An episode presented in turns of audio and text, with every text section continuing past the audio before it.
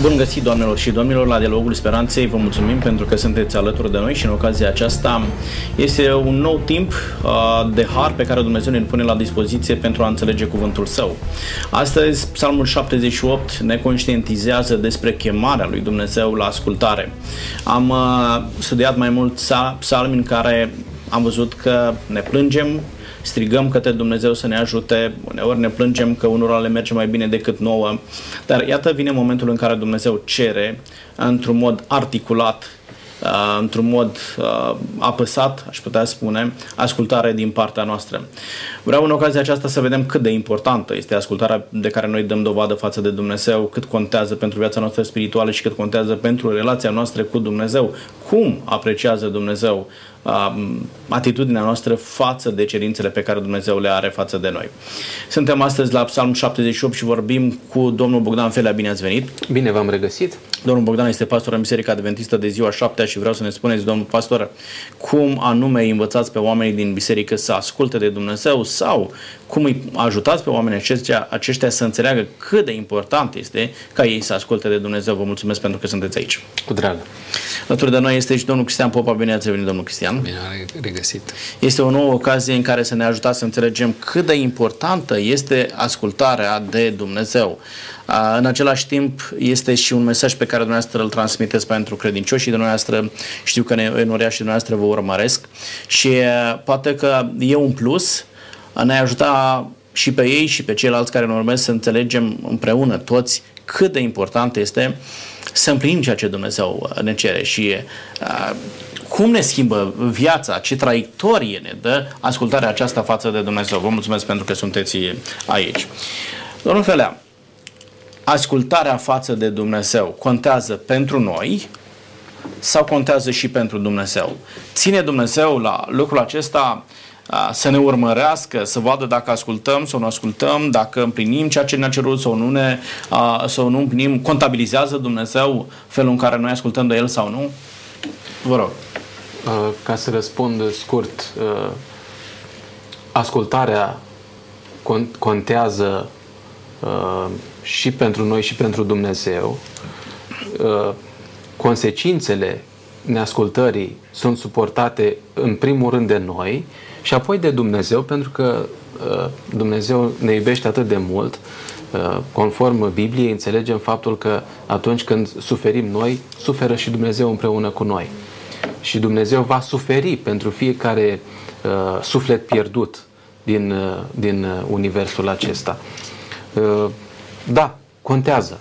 Contează dacă ne socotim sau punem accent pe Uh, principiile sale, pe tot ceea ce ne-a lăsat El uh, în, în Scriptură, astfel încât să putem să ne, să ne apropiem de El. De aceea apare și îndemnul acesta în primul verset. Ascultă. Da? E din partea lui Este Dumnezeu. un imperativ al lui Dumnezeu. Ascultă poporul meu învățăturile mele. Luați aminte la cuvintele gurii mele.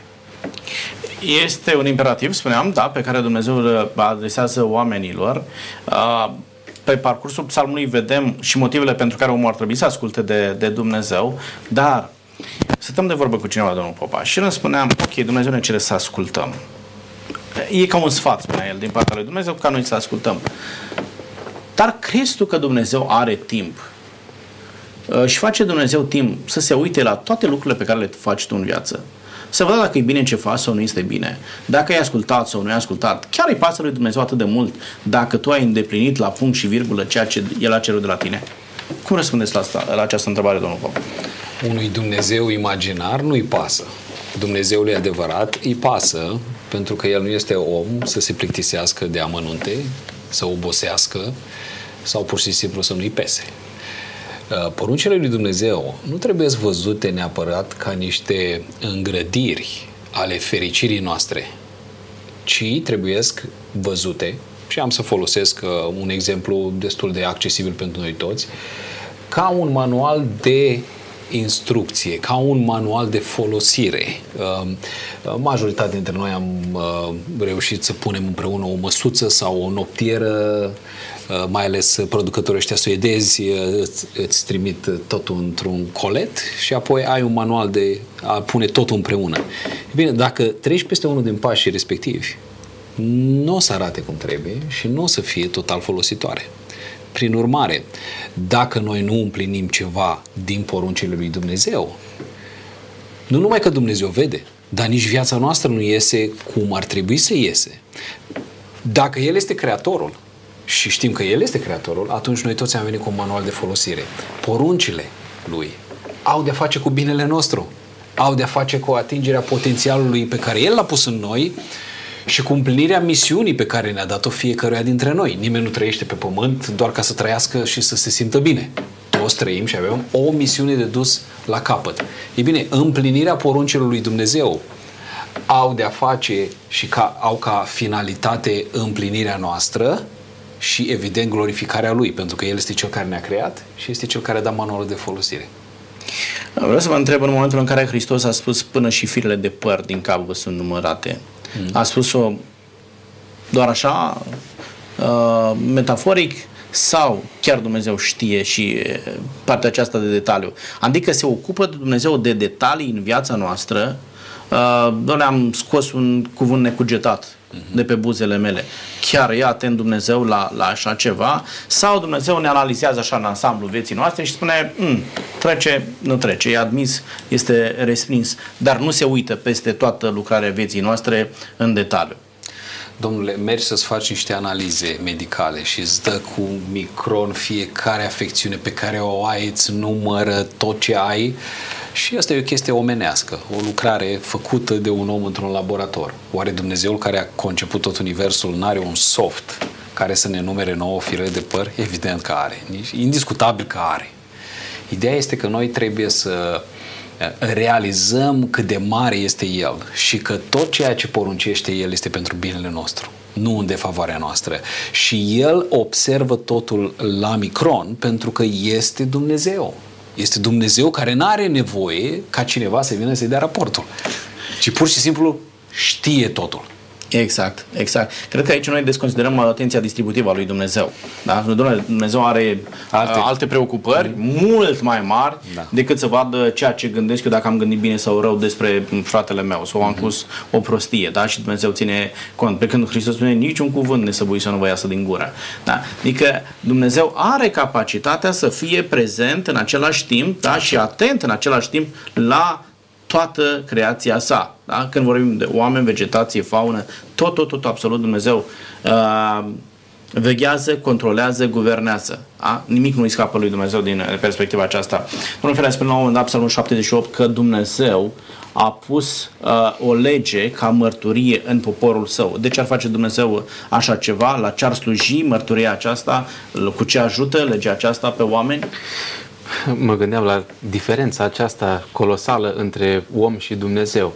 Uh, Dumnezeu poate vedea în amănunțit tot ce se întâmplă cu ființa umană, așa cum spunea colegul de platou, în timp ce omul pierde din vedere marile minuni pe care le face în decursul unei vieți Dumnezeu în dreptul lui.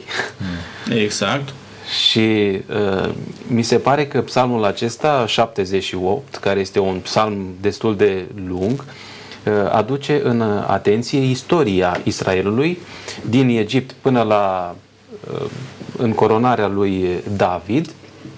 Uh, face, face apel la evenimentele uh, din, din trecut, cu răzvrătirea poporului și apoi ceea ce vine, bineînțeles, pedeapsa, suferința. Uh, și scopul este acela de a avertiza poporul uh, să asculte de Dumnezeu, să rămână uh, credincios lui Dumnezeu, atât în prezent cât și în, în viitor. Mi se pare că este un psalm didactic și anume are intenția aceasta de a-l învăța pe om cum să fie credincios, cum să fie neprihănit înaintea lui Dumnezeu.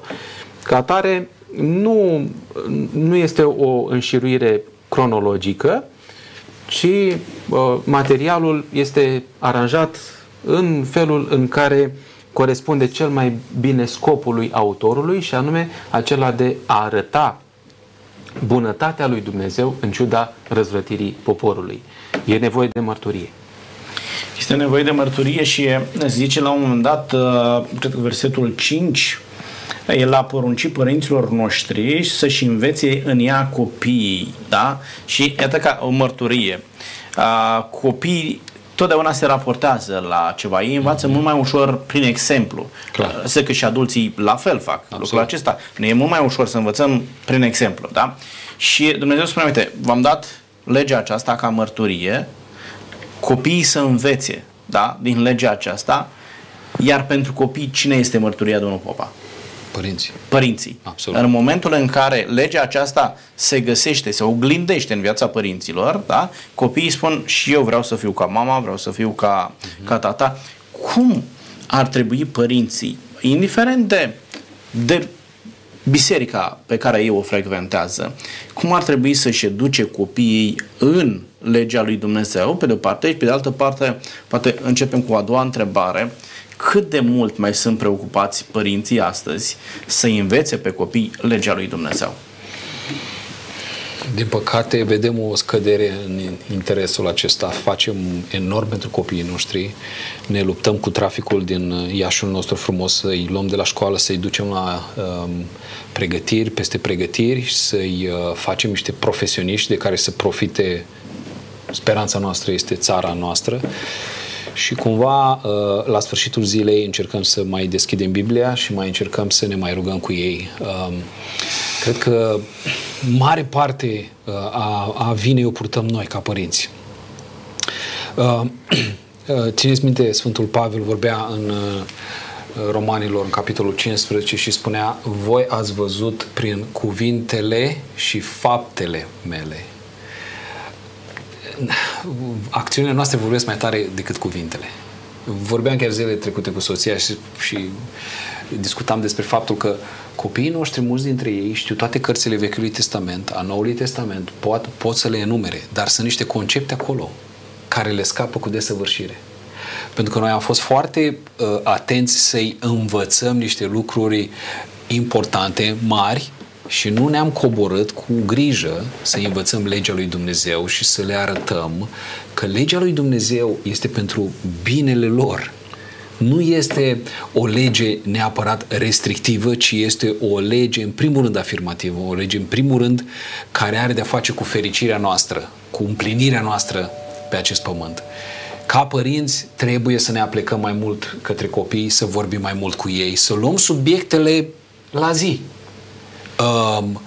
cu care ei se întâlnesc la școală. E puțin probabil că la școală un copil de clasa 5 sau a 6 va fi întrebat care, sunt, uh, care este pentateuhul. Dar cu siguranță va fi întrebat care este părerea despre căsătoria a doi bărbați sau a două femei. Aici trebuie, ca părinți, să ne facem treaba și să împlinim versetul acela, fiți înțelepți ca șerpi și blânzi ca porumbei. Um, eu cred că dacă părinții ar înțelege utilitatea asimilării învățăturilor din scriptură și ar oferi scriptura copiilor, ar scăpa de multe necazuri. Clar. Ar scăpa de foarte multe necazuri, ar scăpa de foarte multe întrebări incomode. Copiii au în mintea lor întrebări ce nu au curajul să întrebe pe, pe părinți. Mm. Le este rușine. Ei aud lucrurile acestea de la colegilor de clasă, aud de la prietenilor, aud de la cei cu care socializează da, în, în mediul virtual și n-au curaj să meargă la părinți, pentru că părinții sunt uneori reticienți. Dar aici eu cred că legat de mărturie, zice, am pus legea mea ca mărturie în mijlocul poporului. Aici lipsește mărturia. Dacă copilul vede pe mama și pe tata că ei țin legea lui Dumnezeu și viața lor e o mărturie pentru ei, copiii au întrebat tatu, dar tu de ce faci asta? Mm. De ce nu faci asta? Da? Cred că ar trebui să nu privească părinții, pentru cel puțin o pot lua doar din perspectiva aceasta, pentru binele copiilor lor. Dacă ar înțelege cât de important este ca ei să-și însușească Sfânta Scriptură, învățăturile de acolo, da? Nu mă ajută să stabilesc care cărți se încadrează în Pentateuch, dar mă interesează extrem de mult ce spuneați dumneavoastră, ce concepte de viață mm-hmm. înțeleg în cărțile, în cărțile acestea. În felea, cum anume îi ajutați pe copiii din biserică?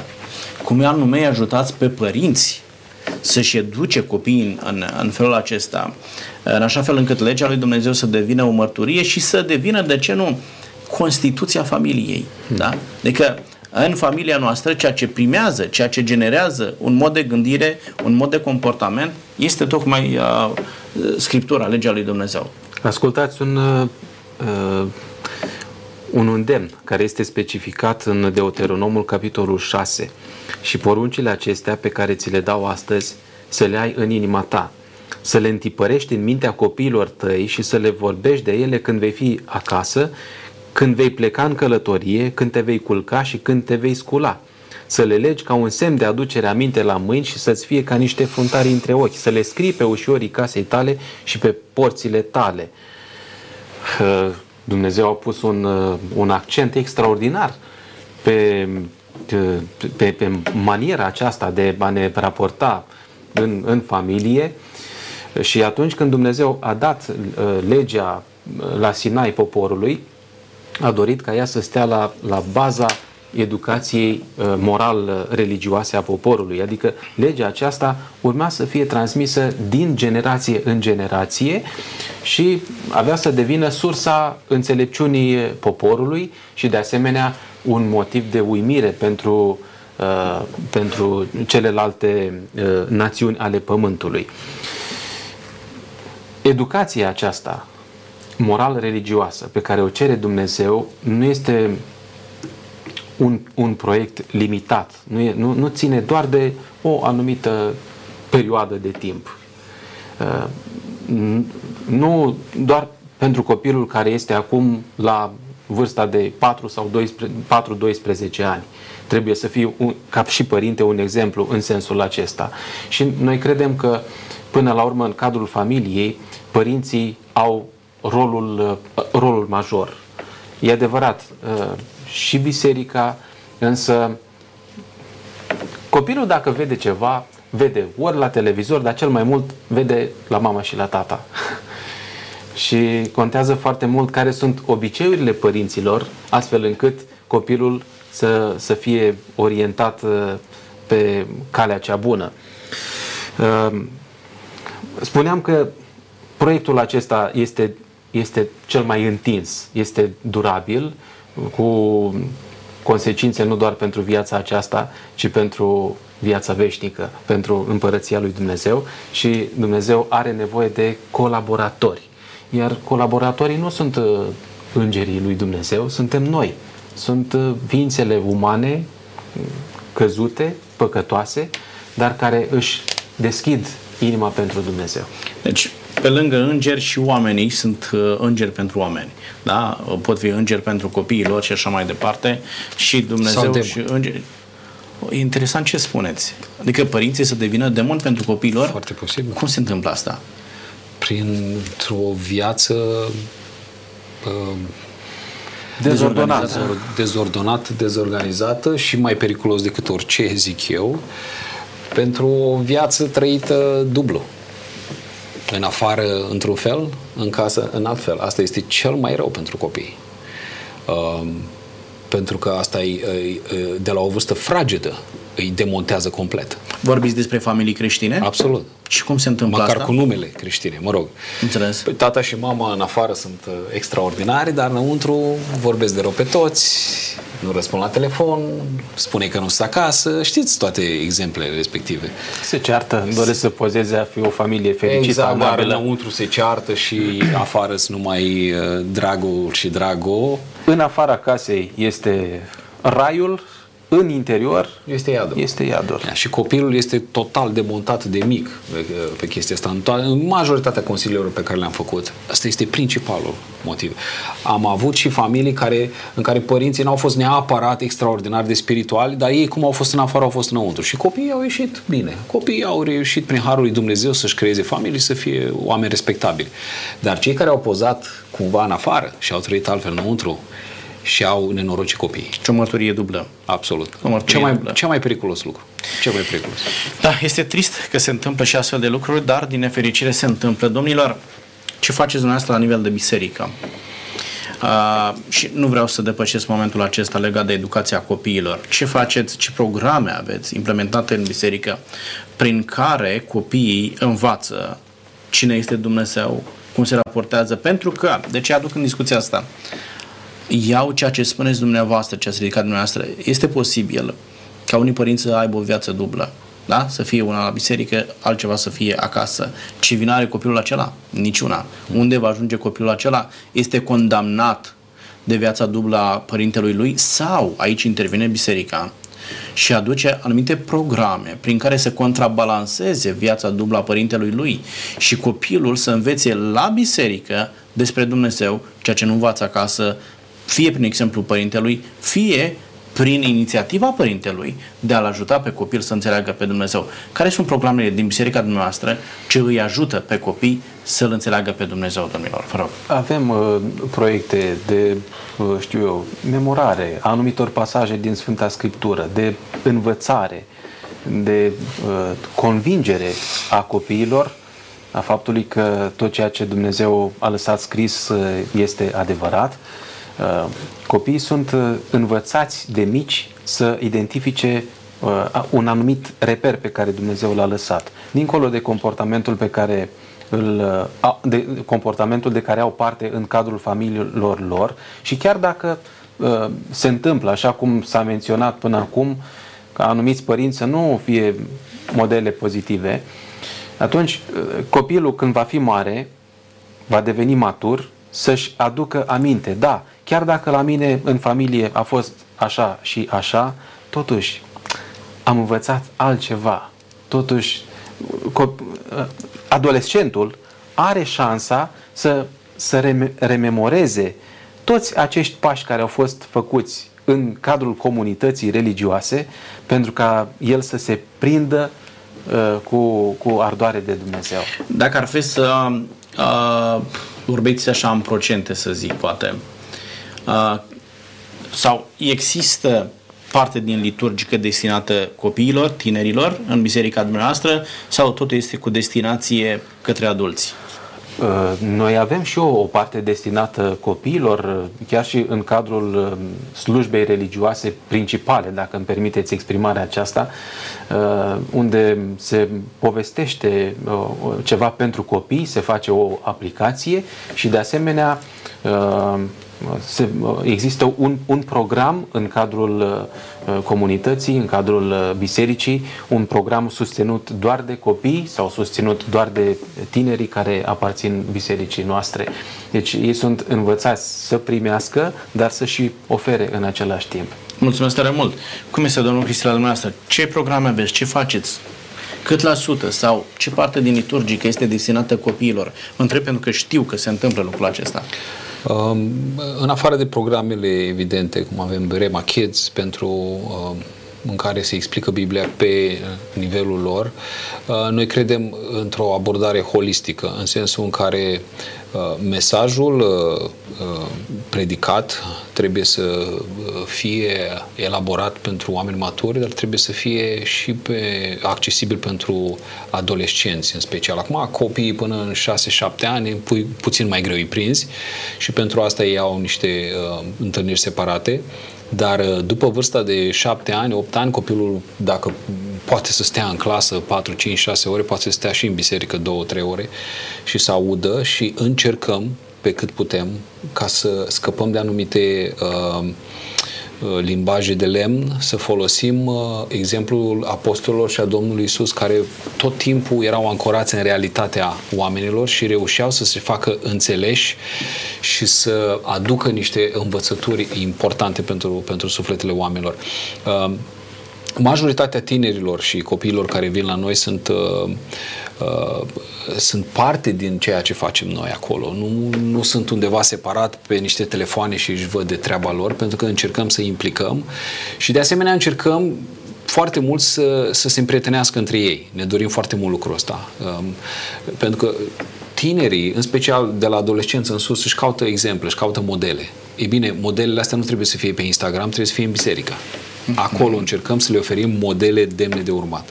Da, Acum că ați adus în discuție modele, o altă întrebare pentru amândoi ca și pastori. Uh, modelele în biserică, fără doar și poate, sunt oamenii care slujesc, da? care ies în față, care vorbesc și ceilalți se uită la oamenii aceștia și spun poate într-o zi voi fi și eu uh, ca el. În bisericile dumneavoastră, modelele sunt oamenii în vârstă, știu eu de la o anumită vârstă în sus, da? pe, doar pe acei oameni îi chem să slujească, sau este loc, faceți loc, creați uh, uh, cadru în așa fel încât și tinerii să slujească. Deci, la manieră, ei înșiși să-și fie exemple sau exemple pentru tineri de seama lor. Adică să aibă și chiar poziții de răspundere, da? Tinerii în biserică să se simtă motivați, să aibă sentimentul de utilitate, că sunt într-o biserică, nu doar să consume sau să suporte, știu eu, o expunere de 20 de ani în urmă a unui om mai în vârstă, da? Adică să fie și ceva la nivelul uh, vârstei lor, la nivelul percepției lor despre viață, pentru că vedem că sunt și diferențe între, între generații, da? O oferiți posibilitatea aceasta tinerilor? Sigur, ei au nevoie de uh, modele aproape de vârsta lor. Altfel, uh, diferența este extrem de mare. Uh, un adolescent e greu să se relaționeze cu un om de 70-80 de ani. E evidentă treaba asta. Cred că în, în bisericile noastre sunt oameni chemați de Dumnezeu, oameni serioși, în, pe toate palierele de vârstă, care trebuie promovați, care trebuie încurajați. Să nu uităm că uh, cuvântul bătrân în ebraică este zaken, care este frate cu zacan, care însemna barbă la evrei. Deci evreul considera pe... Dacă ai barbă, ești bătrân. Considera pe cel căruia ei crește barba un bătrân. Azi vorbim de 30 de ani în sus. Deci găsim cu siguranță în bisericile noastre tineri, adulți, Barba crește și mai repede, înainte de 30 de da, ani. Da, dar da. barba, da. spuneau evrei, da frumusețea ei crește la 30 de ani și atunci poate să fie considerat prezbiter, poate să fie considerat bătrân. În bisericile noastre sunt tineri în jurul vârstei de 30, nu trebuie neapărat de, poate să fie 28, 29, dar un tânăr matur, care poate să devină un exemplu pentru un tânăr de ăsta. Ca să, uh, pentru cei care nu urmăresc prezbiter, un fel de conducător al bisericii, da? da? Și probabil că sunt mai mulți astfel de prezbiteri, astfel de conducători. Uh, aveți și din rândul tinerilor sau trebuie să fie, nu știu, de la 60 de ani în sus? Adică să spună, da, e bătrân. Nici la 60 de ani ești bătrân, no. bineînțeles. Dar uh, sunt doar oameni mai în vârstă sau sunt și tineri ca și prezbiteri, domnilor? Pot fi și tineri. Noi încercăm să oferim cadrul necesar pentru slujire pentru fiecare generație și tinerii sunt învățați să se, să se implice în tot ceea ce înseamnă programul bisericii și în același timp îi învățăm pe tineri și pe copii să respecte sfatul unui adult, sfatul unei persoane înaintate în vârstă. Aveți prezbiteri tineri, domnul Felea? Da, Cât sigur că da. Uh, 36 de ani. Deci e cu barbă, cu tot, da. După e, 30 e tot ce da? trebuie. Noi avem patru trebuie, da. în jurul la 30 și unul da. 40. Deci noi suntem o biserică tânără. Deci aici da. suntem avantajați. Da, e foarte bine. Mă bucur tare mult pentru că sunt și oameni tineri, da, care slujesc uh, la biserica. Am văzut și undeva la 23-24 de ani uh, care sunt prezbiteri, conducători de uh, comunitate, oameni cu dăruire, oameni care sacrifică pentru biserică, oameni care se formează și sunt un exemplu. Să știți că chiar și cei în vârstă sunt uneori mai receptivi la un sfat care vine din partea unui tânăr. Le este rușine să-l refuze, da? Le e rușine să, să nu țină cont sau să nu asculte. Când un tânăr îți cere să faci un lucru bun, nu poți, să, nu poți să-l refuzi. Da? Bun, mă bucur tare mult că sunt astfel de inițiative în biserică și copiii pot crește în termenul acestea și să știți că sunt copii care s-au vindecat în biserică chiar dacă acasă au trăit astfel de traume în care părinții nu le ofereau nicio traiectorie. Domnilor, Uh, vorbim de ascultare, dar, de ascultare, dar există și neascultare. Uh, și trebuie să vorbim și despre lucrul acesta. Din nefericire, noi înțelegem importanța ascultării atunci când înțelegem consecințele neascultării. Da? Și haideți să vorbim despre lucrul acesta. Domnul Fela, care sunt consecințele respingerii lui Dumnezeu sau a neascultării a ceea ce Dumnezeu ne cere să facem? Dacă vă uitați puțin la versetul 9, este amintită seminția lui uh, Efraim, da?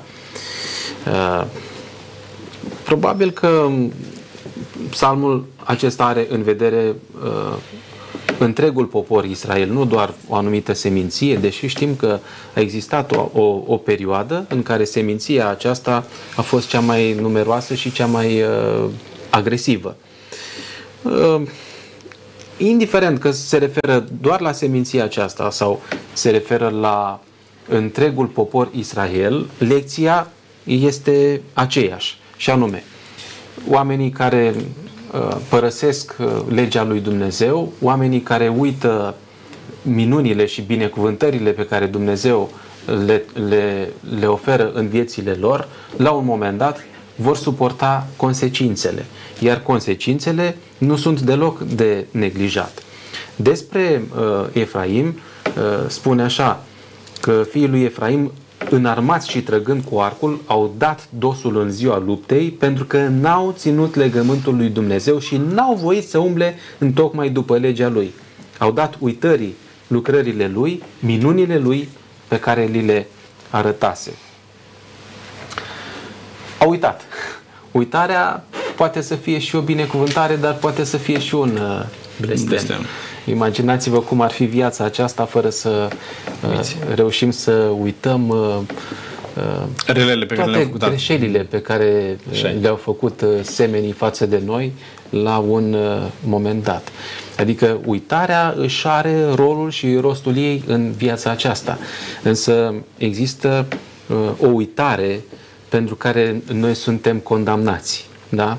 cu niște consecințe morale cu niște consecințe uh, veșnice și anume uitarea binecuvântărilor primite din partea lui Dumnezeu, uh, uitarea uh, minunilor pe care El le face în viața noastră. Vorbind de uitare, faptul că eu am uitat să-mi îndemnesc responsabilitățile față de Dumnezeu, uh, mă absolvă de consecințe? Uitarea? Dar există uh, îndemnul clar în Sfânta Scriptură și de atâtea ori se repetă, aduți aminte. Tocmai că n-am niciun motiv să uit.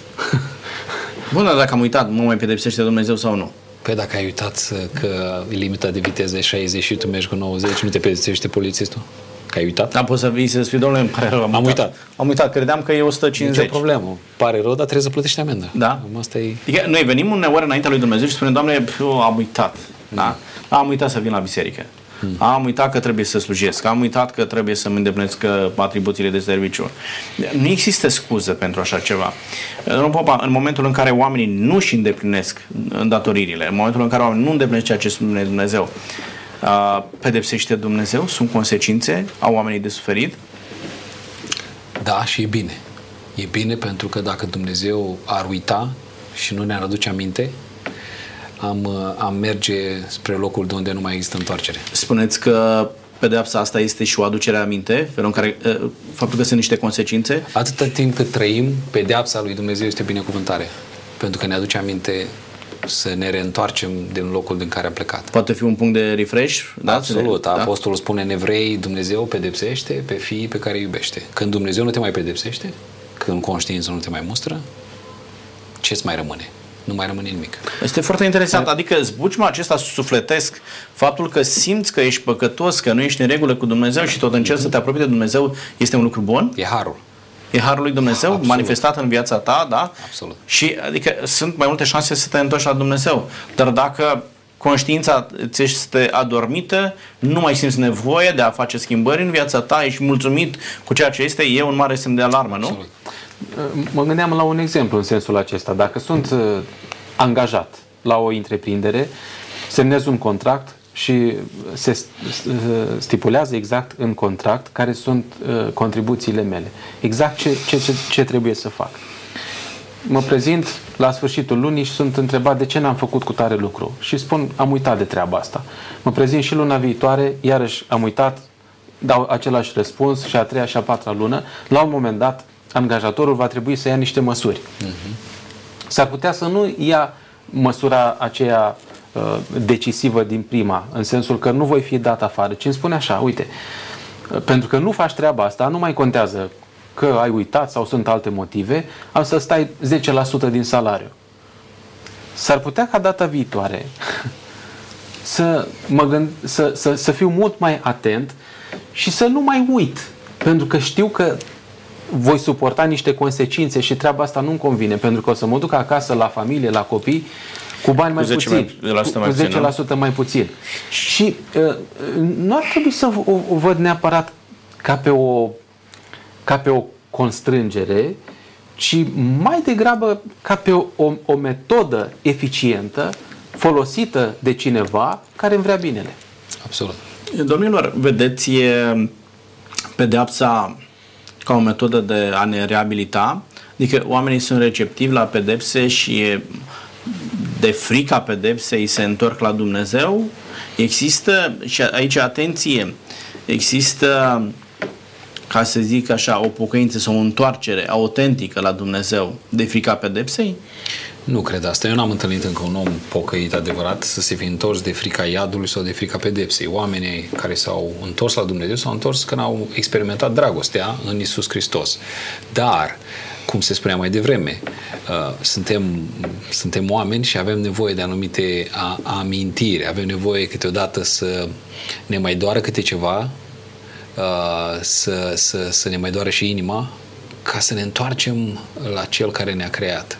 Um, Este inerent în noi. Uitați la psalmul acesta 78. Vorbește despre istoria lui Israel uh, și, și uh, parcă exasperat se spune acolo.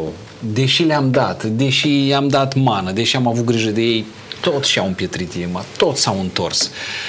Ok, și care e soluția? Soluția este să vă întoarceți la lege, la mărturie. Soluția este să faceți ceea ce vă spun eu. De ce? Ca să nu fiți ca generația părinților voștri. Prin urmare, n- noi trebuie să ne apropiem de Dumnezeu și de legea Lui și să înțelegem că dacă ne mai doare ceva, dacă mai suferim într-un fel sau altul, să ne aducem aminte de apostole care a- au adus până la noi Evanghelia. Ei au spus, noi am fost rânduiți pentru aceasta. Pentru ce? Pentru suferință, pentru necaz, pentru cruce până la urmă. Uh, Ce spuneți dumneavoastră, o aș putea înțelege că Dumnezeu de-a lungul timpului a folosit uh, pedepsa ca mijloc de corijare, cu scop didactic, Da. da? Și au învățat oamenii, uh, sunt uh, exemple pe paginile Sfintelor Scripturi din care vedem că au fost ajutați, s-au reabilitat. Clar, sunt foarte multe exemple.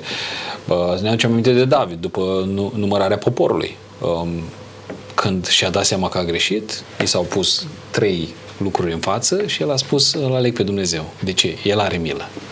El are milă. El Mai nu-i bine ca să mă om. pedepsească Dumnezeu decât să mă pedepsească oamenii. Mai bine, că Dumnezeu are milă. Dumnezeu este un Dumnezeu milos. Ăsta era Și Dumnezeu. Dumnezeu milos. știe cât pot duce. Și Dumnezeu știe cât poți duce. Da, da, omul nu știe Dumnezeu- și m-ar, m-ar încărca. Așa, e. Dumnezeu este ca un tată. Deci un tată care își iubește fiul, uh, uh, îl pedepsește, îi aplică anumite corecții, m- minore sau majore, din dragoste pentru fiul, că vrea să-l recupereze, vrea să facă un om din el.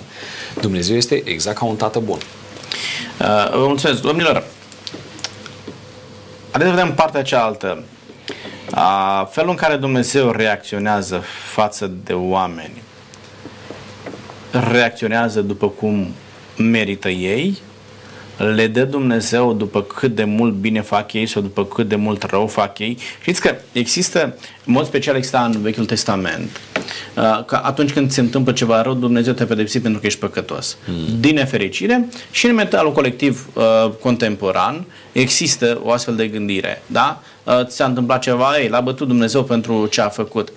Ne dă Domnul felea Dumnezeu după ceea ce facem noi E- Există un uh, verset în psalmul acesta care oferă un răspuns foarte, foarte clar și spune așa când îi lovea de moarte, ei îl căutau, se întorceau și se îndreptau spre Dumnezeu și aduceau aminte că Dumnezeu este stânca lor și că Dumnezeu la tot puternic este izbăvitorul lor.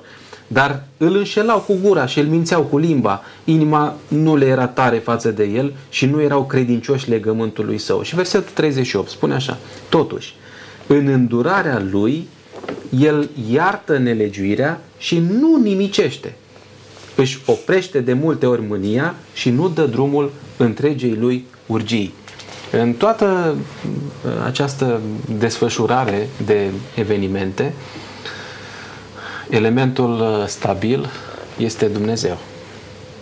Uh, El este fidel, este credincios legământului, iar uh, omul nestatornic, omul schimbător, se poate observa din toată această istorie.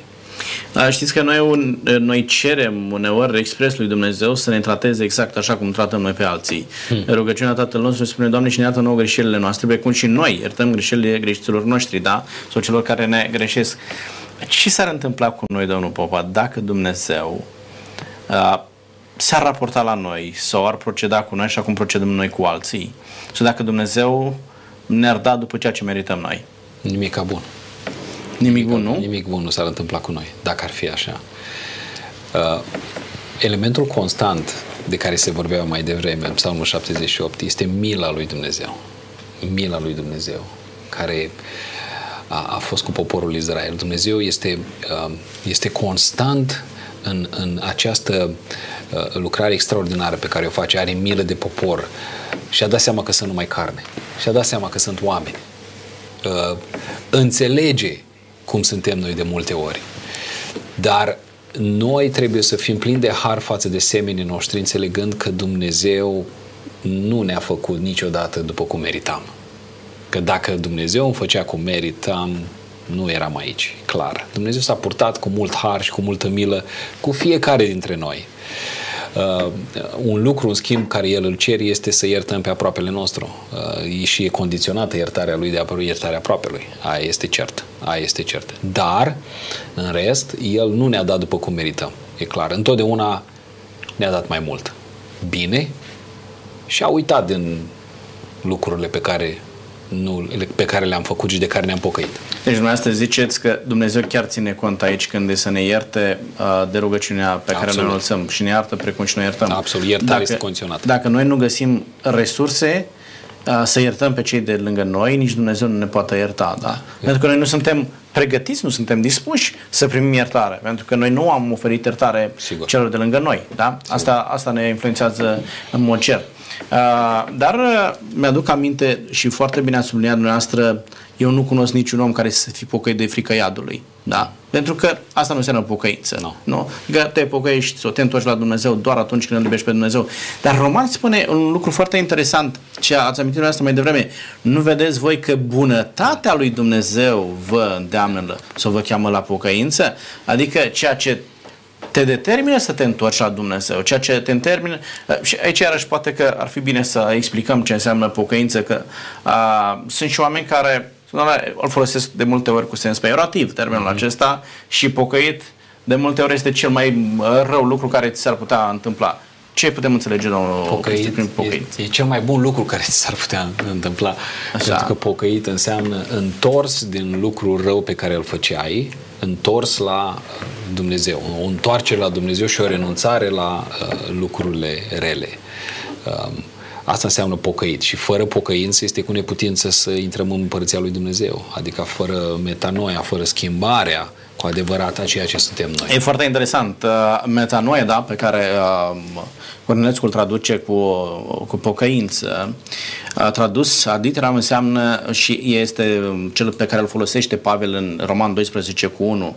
Vă îndemn, dar fraților, pentru îndurarea lui Dumnezeu să vă prefaceți prin schimbarea minții voastre și aici folosește termenul de metanoia. Asta da? este. Metanoia, da, pocăința înseamnă schimbarea modului de a gândi, schimbarea uh, mentalității, da, felul în care noi percepem pe cei din jurul nostru și aici este de dorit. Ei, și tocmai aici vine Pavel și spune, nu vedeți voi că bunătatea lui Dumnezeu vă schimbă modul vostru de gândire? Da? Uh-huh. Adică modul de gândire nu ar trebui să mi-l schimbe, ce ați spus dumneavoastră, iadul, nu ar trebui să-mi uh, schimbe frica de consecințe, ci modul meu de gândire da? și felul în care eu îl înțeleg, îl percep uh, și îl accept, îl asimilez pe Dumnezeu în viața mea, trebuie să fie tocmai bunătatea lui, uh, lui Dumnezeu. Bunătatea lui Dumnezeu da? care s-a arătat în Hristos pe cruce. Exact. El, Dumnezeu, fără niciun păcat, a ales să fie pă- făcut păcat pentru noi, ca să aibă loc transferul acela. Și este interesant ce zice Maliach, capitolul 3, da, versetul 10.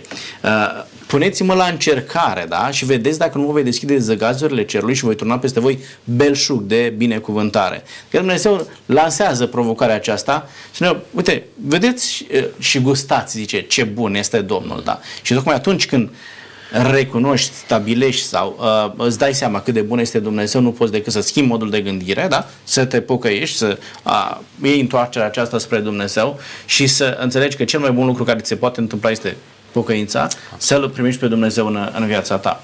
Uh, domnul Felea, cum procedează Dumnezeu cu oamenii uh, care îl abandonează? Sunt și unii oameni care spun, domnule, m-am săturat, da, fe, uh, unii oameni văd cele 10 porunci să nu faci, să nu te duci, să nu prea curvești, să nu mm. furi, să nu minți, să nu...